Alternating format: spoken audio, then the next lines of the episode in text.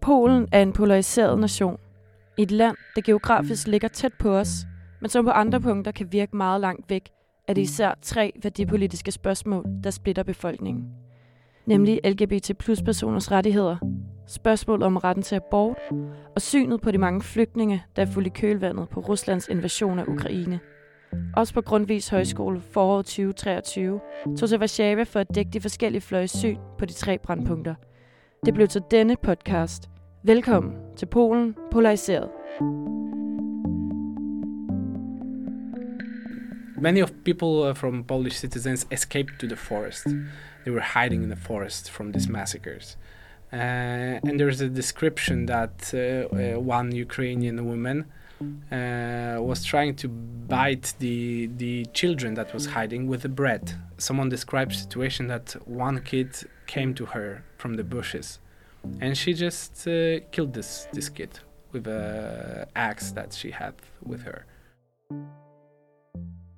Når vi lukker fremmed ind over dørtærsklen, kan det betyde, at døden følger med. Det er i hvert fald det, de dystre historier fra fortiden fortæller os. Her hørte du en af dem. Historien om en massakre begået af ukrainere på polakker under 2. verdenskrig. Og skræmmefortællinger som denne er med tiden blevet til politik. Frygten for, hvad fremmede gør ved vores land. Og denne frygt hersker i særdeleshed i Polen. It might be a brand new year, but the European Union is already facing the same old problems. Polish Prime Minister Mateusz Morawiecki says his government won't meet the EU's mandatory refugee quotas. Som et af de eneste lande i EU nægtede Polen at modtage de kvoteflygtninge fra den massive flygtningestrøm i 2015, som unionen anmodede dem om. De takkede nej til bare 7.000. Men hvorfor takker Polen nej til blot 7.000, når andre europæiske lande på samme størrelse har modtaget op mod 1 million? My name is uh, Mateusz Marzoch. Uh, I'm uh, 29 and I'm the vice president of All Polish Youth uh, Association. We believe that nationalism is to taking care of your own nation first. Uh, and we need to think about ourselves, our nation, and not on the on the other nations. And we need to be sovereign.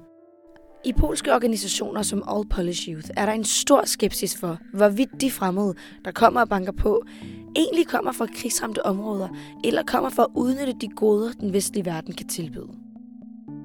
My uncle, uh, he's living in Sweden for 20, 30 years. And he could see, he could observe how the uh, Malmö is changing. One shop after the other and one block after the others uh, became more and more uh, Muslim. More and more Muslims were taking the business from the, Swede, the Swedish people. I don't know if whole Malmö, but probably most part of it changed to be more for migrants from the Muslim culture than from Sweden. Uh, having a big group of people from a totally different culture, like like from Muslim countries and so on, it's not good. It's not good for our nation, for our country, and even for them.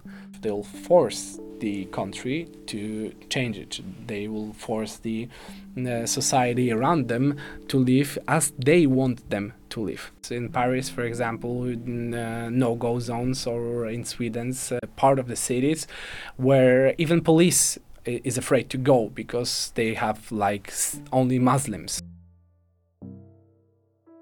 Ifølge Matthæus hører muslimske flygtninge ikke til i Polen, men i andre muslims befolkede lande. Men hvad sker der egentlig, når tammen pludselig brænder i nabolandet, og de fremmede, man frygter, ligner en selv?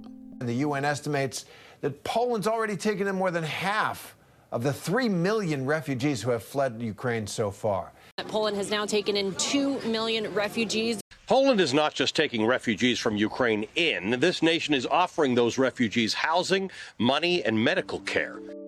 It's a difference between migrants and uh, refugees. We don't have problems with taking refugees uh, from Ukraine in Poland because Ukraine is on the border with Poland. Uh, but if someone is saying that we are uh, very bad people because we don't accept migrants from the Middle East, I'm saying Middle East is far away. They got the other countries they can run to. In Syria, of course, there is a war, but most of the people are running to the countries next to them.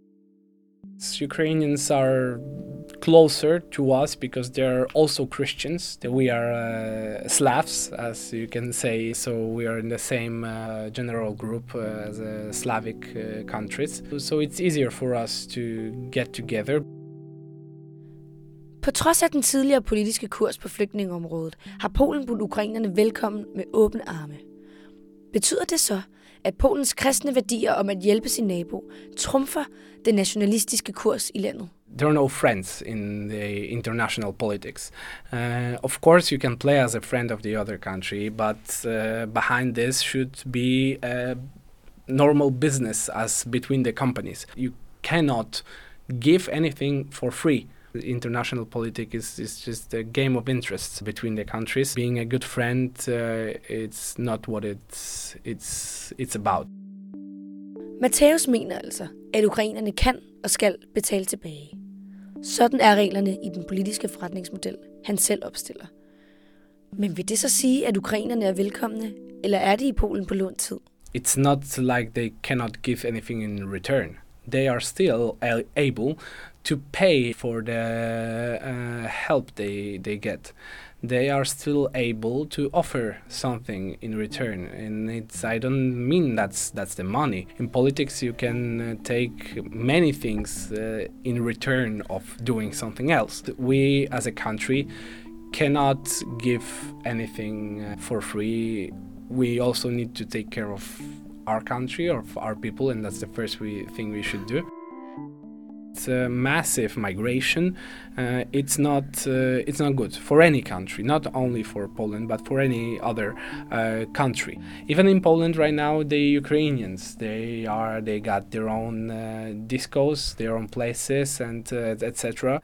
They are, as I said, creating their own communities in the in the parts of, of cities and Ukrainians, and people don't like that they are doing stuff like like they w- would be in their home, like they would be on Ukraine.